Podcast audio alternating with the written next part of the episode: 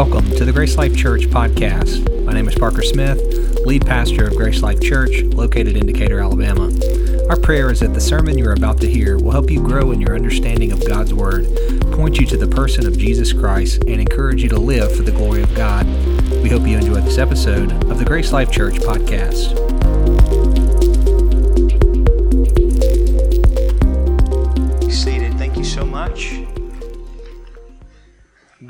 10 praise team. Open up your Bibles with me to Philippians chapter 4. Going to be looking at verses 14 through 23. And for the careful observer, you would see that that is the end of this great book of Scripture. And here the Apostle Paul ends in a similar fashion by which that he began this letter, as he often does in his epistles. Like bookends, he recaps key themes and closes with a final greeting, though short, but also a doxology as well. If you recall earlier in the book of Philippians, I spent two weeks unpacking the theme of gospel partnership. And I did that through Philippians 1 verses 3 through 8 and talked about what it means to work together in the gospel. And, and I will say just partially, I guess, and, and as honestly as I can, in spending those two weeks hitting on the themes of gospel partnership, I will say of all the sermons that I preached through the book of Philippians, those two messages are perhaps some of the most important um, applications for the life of our church. And um, I did that for two weeks. You can go back and listen on our podcast. And in those sermons, I called our attention to the teaching of the scripture to several aspects of gospel partnership. And I unpacked this statement that you may remember. I said that biblical gospel partnership is anchored in the gospel, centered in the local church, fueled by generosity, ignited by mission, and sustained by love.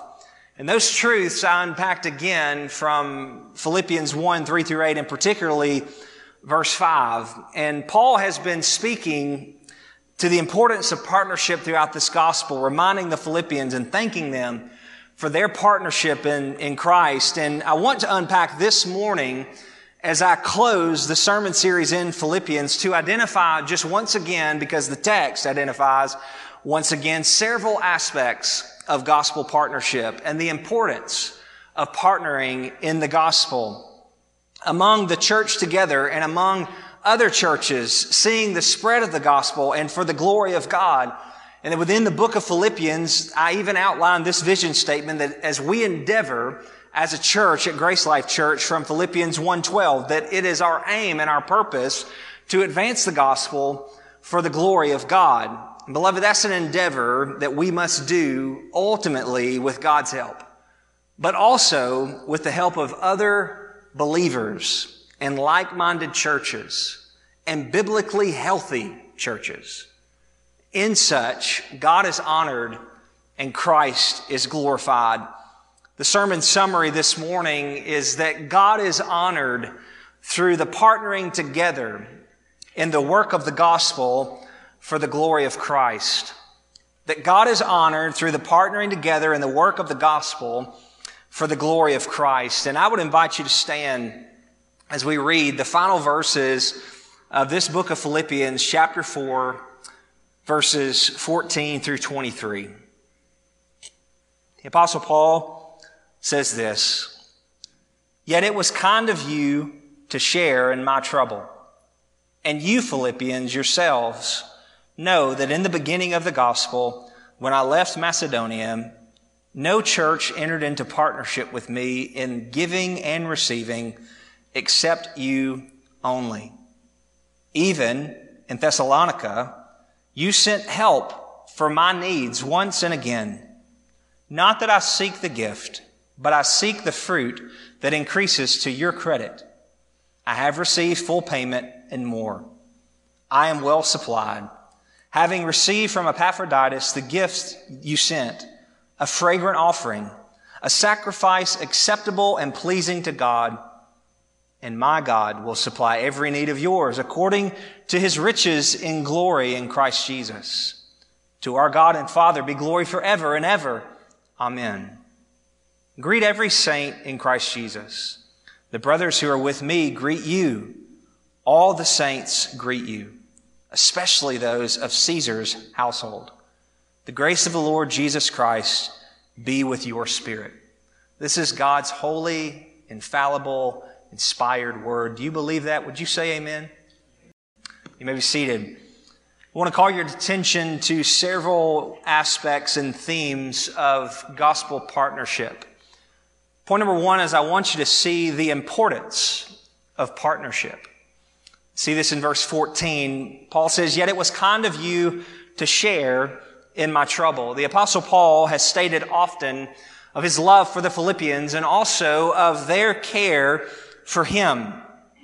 And here, Paul continues to thank them of their concern for him. We noted in Philippians 4.10 of Paul's rejoicing of their revived concern for him to consider the timely reminder and the arrival of Epaphroditus when Paul was perhaps isolated and perhaps fighting discouragement and seeking to rest in the Lord, to be reminded and to know that there are other brothers and sisters fighting alongside him. And that he spoke earlier of his desire to see the Philippians standing firm together for the sake of the gospel in Philippians 1.27. You may be reminded of Paul's words in Colossians 1.24, speaking of his difficulty in ministry, that he is filling up what is lacking in Christ's affliction. And Paul recognizes that in his affliction and in his ministry, that they too have been standing firm alongside him. In all of his hardships, in all of his difficulty, it was the Philippians who stood by Paul, supporting him, enduring with him, reviving concern for him, and sharing, Paul says, with Paul's affliction.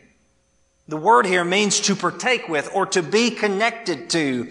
When Paul went through a trial, he didn't go through the trial by himself. There were other brothers and sisters enduring along with him. And what an encouragement this was for the apostle Paul, for the pastor to see and to recognize the church is enduring with and fighting alongside him, not working against him, but seeking to help him and to support him in any way possible.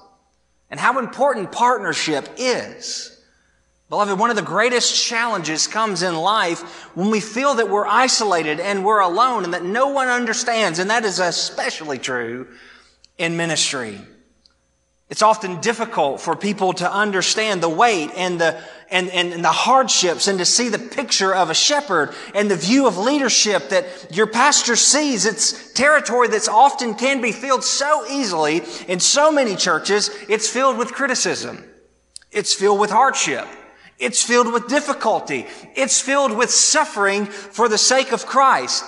God has designed it that way in many ways that it is one of God's tools to sanctify a pastor that they partake in the crucible of suffering for Christ's sake and being conformed to Him.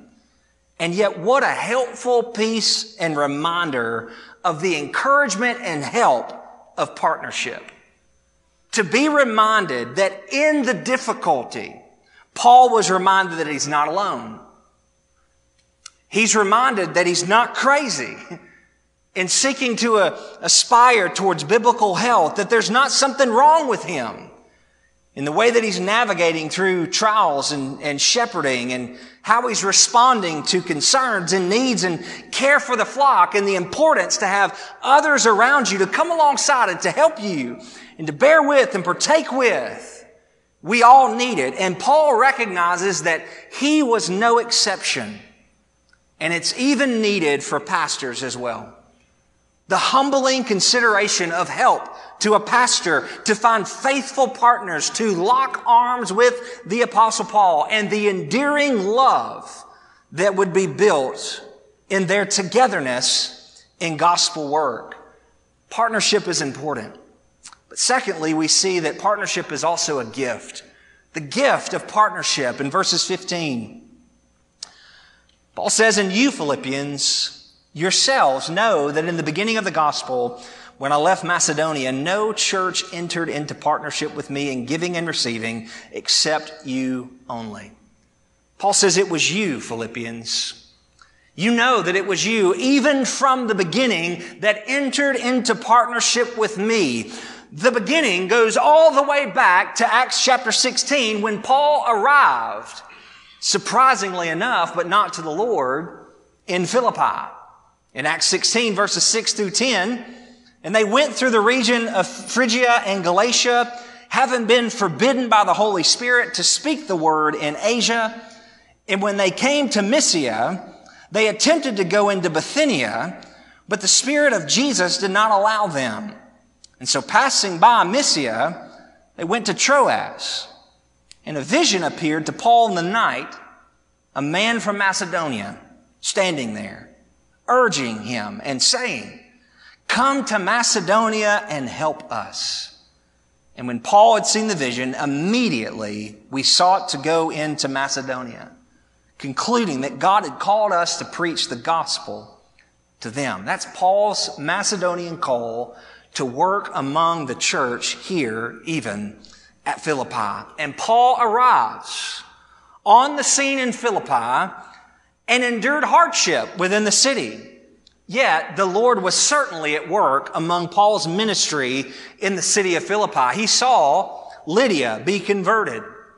He saw the Philippian jailer come to faith and along with his family. He saw a slave girl be delivered and converted, but he also found a body of believers there that was willing to embrace the ministry of Paul and to support him. And Paul says from the very beginning, you Philippians were the ones that helped me.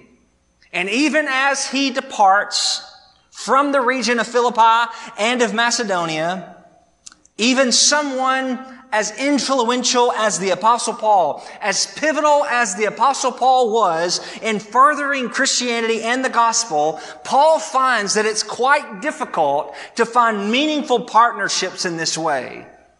And it is a gift of encouragement and support that the Philippians were to him. He says, no other church entered into partnership with me except for you.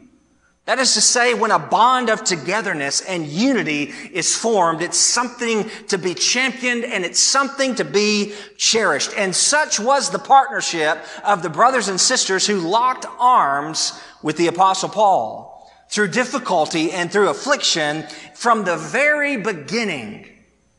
He continues then to show them that not only is it important, not only is partnership a gift, but he shows us point number three, the work of partnership. Verses 15 and 16. When I left Macedonia, no church entered into partnership with me in giving and receiving except you only. Even, even in Thessalonica, you sent help for my needs once and again. And as soon as Paul leaves the Philippian church, their support of him begun and continued. And the next place that the apostle Paul ministered was in Thessalonica. But you see within the scriptures and specifically within Paul's writing, kind of the model, if you will, that Paul would go into a city, he would find a place to practice his trade of tent making. And we see in Acts chapter 18, this was his practice when he began to plant what we know as the church at Corinth. In Acts chapter 18, we see that Paul's in Corinth. And he says, after this, Paul left Athens and went to Corinth, and he found a Jew named Aquila, a native of Pontus, recently come from Italy with his wife, Priscilla, because Claudius had commanded all the Jews to leave Rome. And he went to see them because he was of the same trade. He stayed with them and worked, for they were tent makers by trade. And he reasoned in the synagogue every Sabbath and tried to persuade Jews and Greeks. Now watch what happens in verse 5. When Silas and Timothy arrived from Macedonia, it's the region of Philippi, Paul was occupied with the word, testifying to the Jews that the Christ was Jesus. In other words, the church at Philippi supported Paul to the end that he was freed from having to juggle both a trade and preaching. Paul then became fully devoted to the word and fully devoted to the task of shepherding and was occupied fully with the word and the work of pastoring. And in writing to the church at Corinth, Paul speaks of the great financial support of the church at Philippi and what it was able to afford the apostle Paul. First, he speaks of their, it was able to provide care for other Christians who were in need and an offering that Paul was collecting for the saints in Jerusalem. In 2 Corinthians chapter 8, Paul speaks of this specifically. He says to the church at Corinth, he says, we want you to know, brothers, about the grace of God that has been given among the churches of Macedonia. For in a severe test of affliction, their abundance of joy and their extreme poverty have overflowed in a wealth of generosity on their part. For they gave according to their means, as I can testify, and even beyond their means of their own accord, begging us earnestly for the favor of taking part in the relief of the saints. And this, not as we expected, but they gave themselves first to the Lord and then by the will of God to us. And just a few chapters later, Paul speaks that they were not only able to care for Christians who were suffering in Jerusalem that Paul was taking an offering for, but they were even able to care for Paul's need and supporting him in the ministry and the work of the gospel.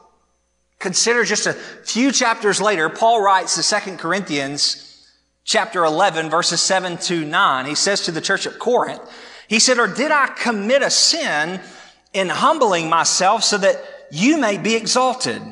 Because I preached God's gospel to you free of charge. Notice what he says in verse 8.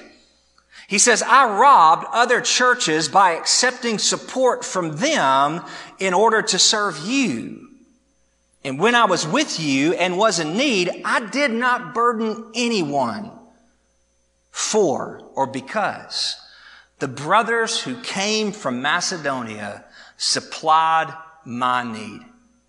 So I refrained and I will refrain from burdening you in any way and even prior to Paul being in Corinth, as he is when he writes back to the church at Corinth, he does that in Acts chapter 18. We know that before he was in Corinth, Paul tells us in this text, and we see it in Acts 17, one chapter prior, that even when he was in Thessalonica, he says, you sent me help for my needs once and again.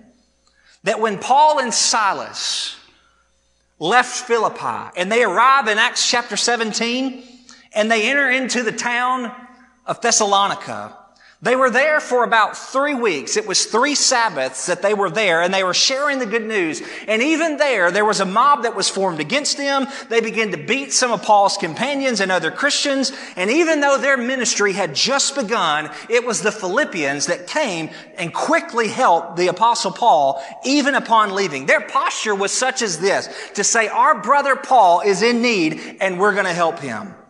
Even from the beginning, Paul says, and even in Thessalonica. It was you, Philippians. It was only you. Time and time and time again, he said, you partnered with me. You helped me. You supported me. You gave to see the gospel go forward. But notice in this partnership that it's a partnership that's going both ways. There is both giving and receiving. It wasn't in any way one-sided. There was a mutual leaning in, if you will. Paul wasn't just trying to grasp for help, nor was he insensitive to the needs and situations at the church at Philippi. This wasn't a wealthy church. And Paul's not seeking to take advantage of them, but Paul received help from them time and time again so that he could focus with passion and with zeal fully to the work of ministry. And the Philippians, though they gave, they were able to receive. They were able to receive the blessing of hearing how Paul was doing, of churches becoming healthy, of the gospel advancing. From Thessalonica, of Paul's work there and hearing of many that were coming to faith in Christ. And then as Paul moves from there into Berea, they hear of a more earnest desire for the Word of God there. And Paul ministers in Athens. They are aware of him speaking and persuading many at the Areopagus in Acts chapter 18. And then Paul arrives finally in Corinth. After a very hard season of ministry, been run out of town. He's been beaten several occasions. He's been threatened with his life. And Paul receives a vision from the Lord, and the Lord tells him, Paul, there is a great work for you to do in the city of Corinth. And there's a little church there. It's called the Church at Corinth, and they need help, Paul. And Paul begins to pull down roots. He tries to make things work. He begins building tents. And here it was the Philippians who come through for Paul and say, just focus on the task at hand and strengthening the churches. You be free to focus on them. And it was their joy, Paul says, for them to do that not just to give, but also to receive the blessing of what God is doing through his work and through the word and through the apostle Paul.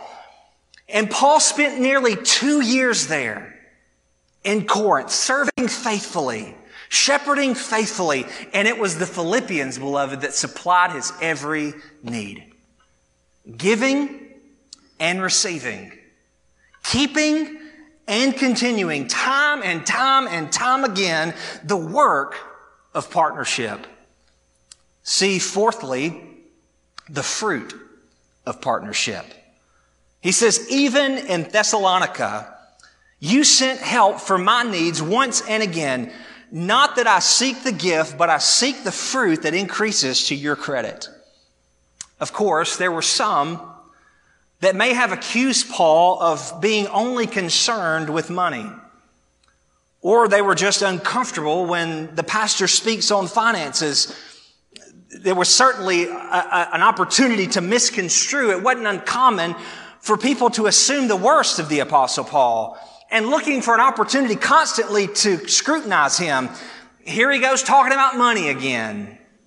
And so in Paul's defense, Paul writes to in 1 Thessalonians at the church of Thessalonica, he says this to give a defense for that. He says, For our appeal does not spring for error or impurity or any attempt to deceive, but just as we have been approved by God to be entrusted with the gospel, so we speak not to please man, but to please God who tests our hearts. Notice verse 5. For we never came with words or of flattery, as you know, nor with pretext for greed. God is my witness.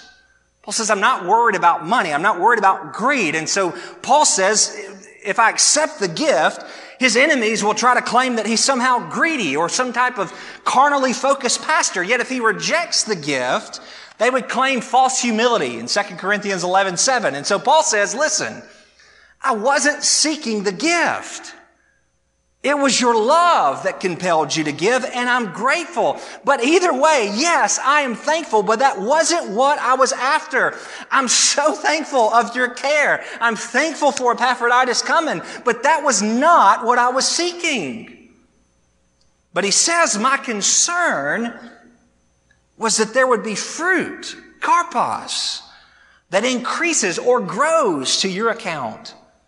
That the investment of the Philippians though it was given to the apostle Paul, was credited not to Paul, but to the Philippians. It was credited to the account of the Philippians. Beloved, right giving unto the Lord and his work will always in turn enrich the giver.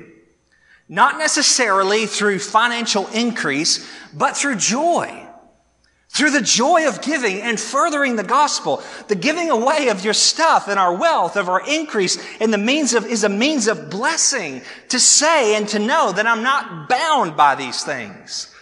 This is why Proverbs tells us in Proverbs 11, 24 and 25, one gives freely, yet grows all the richer. Another withholds what he should give and only suffers want. Whoever brings blessing will be enriched, and one who waters will himself be watered. In the same way, Jesus says in Matthew 5, verse 7, it is those who extend mercy who will be the ones who receive and obtain mercy. And it's why Paul will remind the church at Corinth as well that God loves a cheerful giver. And it's why Luke reminds us in Acts 20 that is greater, it's a greater blessing to give than to receive. And Paul says, I want you filled with the fruit of righteousness on that great day.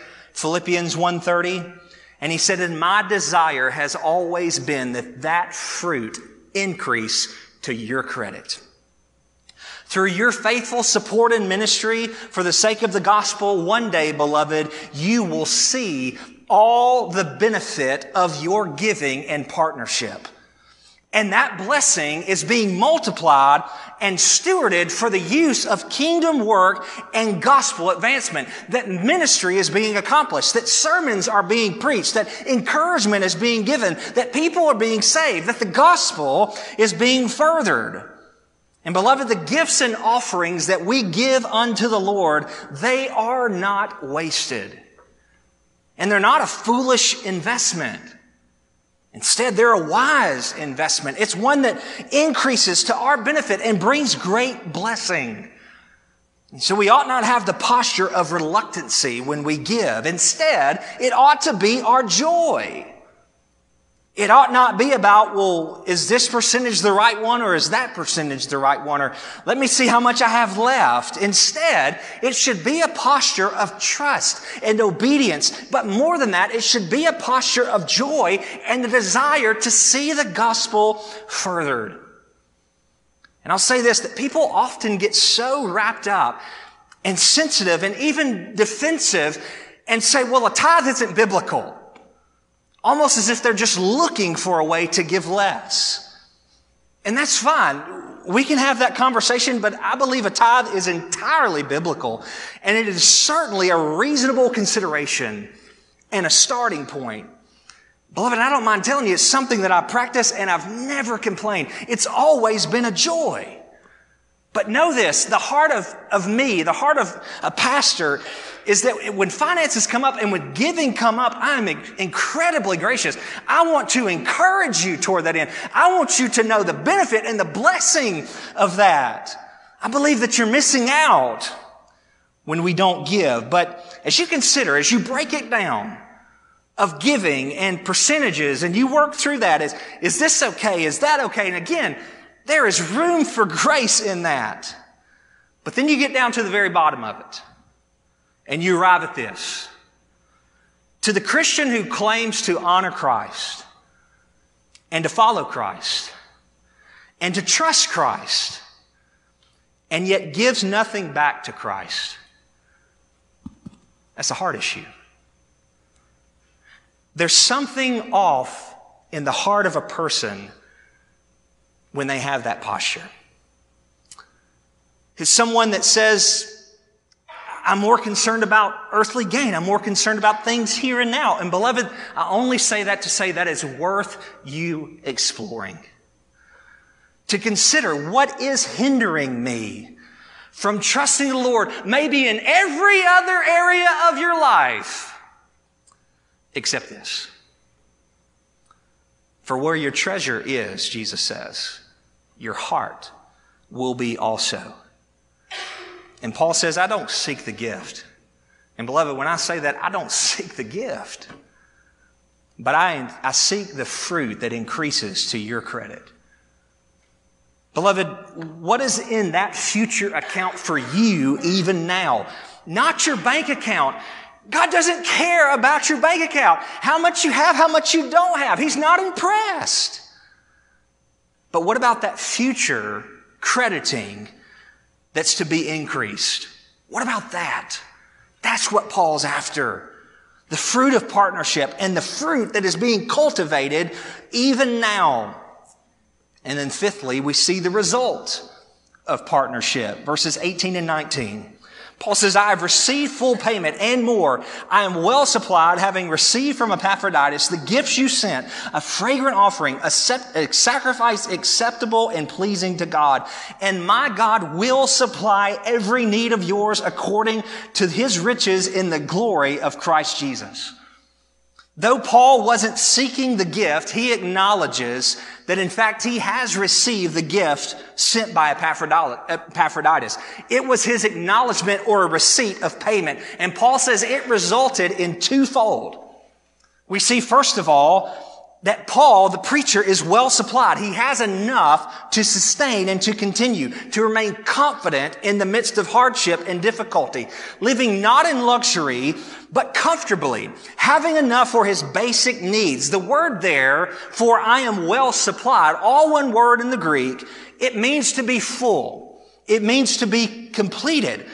Paul says, look, I have enough and thank you for your gift. It supplied Paul, but secondly, don't miss this, it also supplied the Philippians that their needs were met as well. He says, My God will supply, same word, every need of yours, so that you too are full.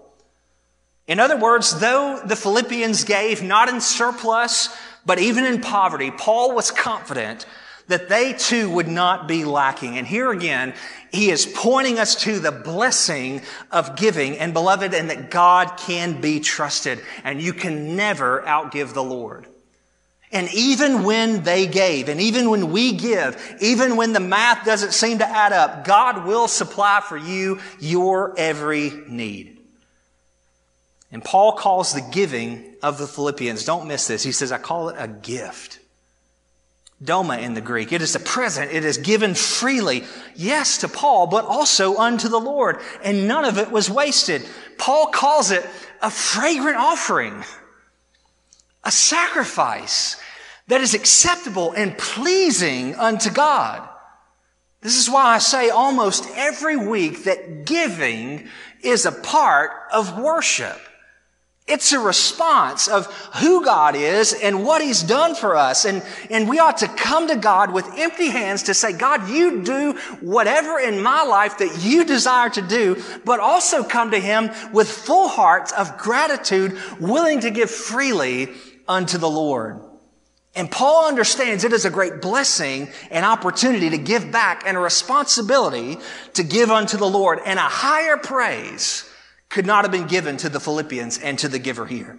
It is a great offering, he says, a sacrifice. He knows it's a sacrifice and it's pleasing unto God. It is acceptable unto him. Such was the offering of Abel in Genesis 4. Such was the offering of Noah in Genesis 8, a pleasing aroma and sacrifice to God after the flood. Such was the sacrifices of Israel when they bring to God with a pure heart. And such was the sacrifice of Christ, the offering of Christ himself unto the Lord, Ephesians 5 2. And such should be our posture and our way of life for all Christians to give in this way unto the Lord. 2 Corinthians 2 15 and 16. And where Paul points from here is to the glory of God, to the glory of Christ, namely that God will supply all of your needs according to the riches of the glory of Christ. To consider the glory of God in Christ and His gospel. This is where Paul has been pointing the Philippians all throughout this letter to dwell not on the things of this earth, but on things that are beyond a here and now. That we think not as citizens of Rome or Philippi, but we think in terms of our citizenship in heaven.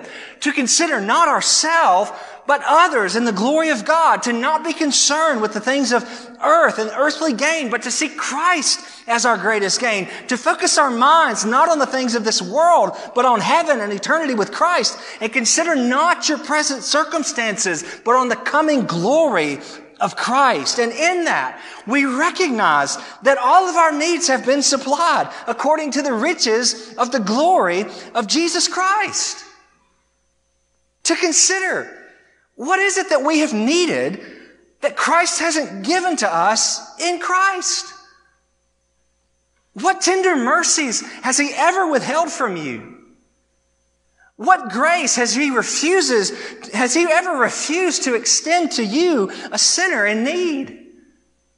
What peace, what contentment that he has not promised to even in the worst of trials?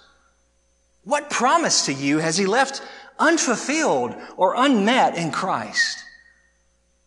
What hope has been forgotten to only leave us in ruin and despair? Which of God's children has ever been abandoned and neglected in the gospel? None. Every need, every need we've ever had, have been supplied and will be supplied in the gospel. The forgiveness, the reconciliation, the pardon, the assurance, the peace, the hope, they all belong to us in Christ. And Christ demonstrated to us in his gospel that he gave the greatest offering and sacrifice unto the Lord, and he then supplies us with our every need. And what a wealth of grace that Christ extends to us, and what richness of his beauty that Christ gives to us. And all of it, Paul says, is to the praise of the glory of God. And finally, we see the glory of partnership. And that's how Paul ends. To our God and Father be glory forever and ever. Amen. Great every saint in Christ Jesus. The brothers who are with me greet you. All the saints greet you, especially those of Caesar's household. The grace of our Lord Jesus Christ be with your spirit. Paul ends with the glory of God, and the result of partnership is toward that end, the glory of God, that the gospel is advancing in the same way that his imprisonment is for Christ. It's become known throughout all the imperial guard that his chains are for Jesus. And Paul says the gospel has spread into all parts of the Roman Empire, even unto Caesar's household. And Paul says that our mission here, our mission here is to continue that gospel. And so we say that we exist to advance the gospel for the glory of God, to see God glorified when the gospel is advanced. And the gospel is advancing through the giving of partners and through the partnership of the Philippians. And they see the gospel work of the apostle Paul through preaching and through the gospel bearing fruit and through churches being strengthened and churches being planted through Paul's ministry. And all of it, Paul says, is to the great end of the praise and the worth and honor and glory to the name of Christ. And he says, may he be glorified in all places and to all people. May the glory of God fill the earth as waters cover the sea. Habakkuk 2:14. And may our lives too be to that end, that whatever we do, we do for the glory of God. 1 Corinthians 10:31. So that whether we are at home or away, we make it our aim to please him. 2 Corinthians 5, 9 that the glory of God, beloved, is the highest and the chiefest end of man. It is to glorify God and to enjoy Him forever. And that happens, Paul says, that happens through the saints of God working together to spread the gospel of Christ, the preaching of the gospel to all places and peoples. Brothers and sisters, he says this gospel's not just in Philippi. It's in Rome, and there's brothers and sisters here partnering in Rome together for the gospel. That the partnership now includes faithful brothers and sisters who are in Rome. And Paul's plea is that the gospel will continue to spread to say, get this message out together through partnership together. Let's keep going that in every generation that God might receive glory, that he might receive the honor that is due to him, that the gospel continues to spread and that God would be glorified forever and ever and ever. And as we continue together, I think Paul is pointing to something very important. He says, we will need the very thing that enabled us to begin in the first place. And this is why Paul ends his letter almost in the same way that he began. Flip back to the opening verses of the book of Philippians and then we'll come to a close. Paul begins, he says, Paul and Timothy, servants of Christ Jesus, to the saints in Christ Jesus who are in Philippi, with the overseers or the pastors and deacons. Nobody says in verse 2 grace to you and peace from God our Father and the Lord Jesus Christ. And then flip over four chapters later and see how he ends. The last words, the departing words to the church at Philippi. The grace of our Lord Jesus Christ be with your spirit.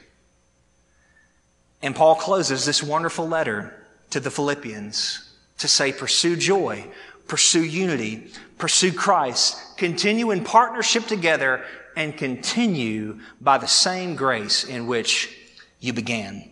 That is the glory of partnership and togetherness in the gospel to continue in Christ and to proclaim the glory of God would be furthered in all peoples and places. That together that we too would work to that end by His grace and for His glory. And as we come to a close this morning, here's what I see even among us at Grace Life that God continues to give us fresh life and seeing new faces and God sending people our way and seeing the gospel of Christ advanced. And I sense that we're continuing to near and inch slowly in that direction. But only let me say this, that it takes time, beloved, for God to build His church. And one day we'll thank Him that it took that much time because it will only prove that He has built it right. And the way that God builds his church is he builds it, first of all, through faithful expository preaching and through a local church willing to submit to the foundation of God's holy word and being faithfully committed to follow the scriptures. And so, as Grace Life Church continues toward that end and commits itself and commits to one another and commits together to pursue Christ, to speak the truth in love and to give biblical accountability, to give godly encouragement and to continue engaging to exalt Christ in Christ exalting evangelism and missions and preaching the gospel and the scriptures and that we are anchored in the truth of God's word. Those are the ingredients that continue life and vitality to the local church. That is on the Word of God, those are the things that God uses to build His church. And we're continuing to inch in that direction, building and building and building and continuing. And beloved, it's just going to continue to take time. And that we're not concerned with pragmatic approaches or gimmicks to bring people into the church. Beloved, first of all, it's not our church. It belongs to Christ. And because it belongs to Him, we build this church. God builds this church in the means that He has prescribed through His Word, not in gimmicks and not in pragmatism. For Paul warns in 2 Corinthians chapter 2, he says, For we are not like so many peddlers of God's Word, but men of sincerity as commissioned by God in the sight of God that we speak in Christ. He warns again in 2 Corinthians 4, but we have renounced disgraceful, underhanded ways. We refuse to practice cunning or tampering with God's word. But by the open statement of truth, we commend ourselves to everyone's conscience in the sight of God. Beloved, pragmatism, just something that works, is not the means of biblical growth and health. But it is instead through the preaching of the gospel, through the proclamation of the truth of scripture. Beloved, that's what people are looking for today. They're looking for truth. In a world filled with confusion and every opinion and every affirmation under the sun, what people really need is the truth of God's Word. And that is what the church is to stand for and to build upon. And beloved, as we do that, it's just going to continue take time. And I just want to remind you this morning to say that in the meantime, I really believe and continue and will ask you to continue to pray that Grace Life pray and consider meaningful partnerships together to keep us moving forward, to keep us advancing the gospel to help us, to partner with us, to serve with us, to go with us, and to give and to receive, to advance the gospel for the glory of God. And here's what I would ask from you twofold. First is that you would consider your personal commitment and partnership with us and joining in the work of this body. To continue and to join with, to declare publicly and formally, I'm in. And secondly, to pray for God to open a door for gospel partnerships with like-minded churches, biblically healthy churches. Proverbs 18:11 says this. He says, "Whoever isolates himself seeks his own desire, and he breaks out against all sound judgment." Beloved, that's true for you as an individual. God has created you for community. He's created you to be involved in the life of a local church. But that's also true for a local church as well. That we aren't to be an island Beloved, that's, it's dangerous to be a ship out at sea by themselves, but instead that we would lean in, we would work with, partner with other like-minded, biblically healthy churches to see the glory of God and the gospel go forward. Partnership.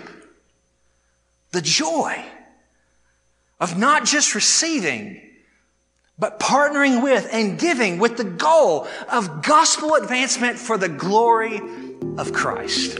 Amen. Amen.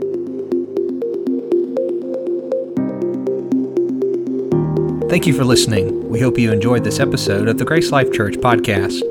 If you would like more information or have questions about Grace Life Church, please email us at gracelifedecatur at gmail.com or find us on Facebook by searching Grace Life Church Decatur. And if you live in the Decatur area, we would love for you to join us for worship on Sunday mornings at 10 a.m. Until next time on the Grace Life Church podcast.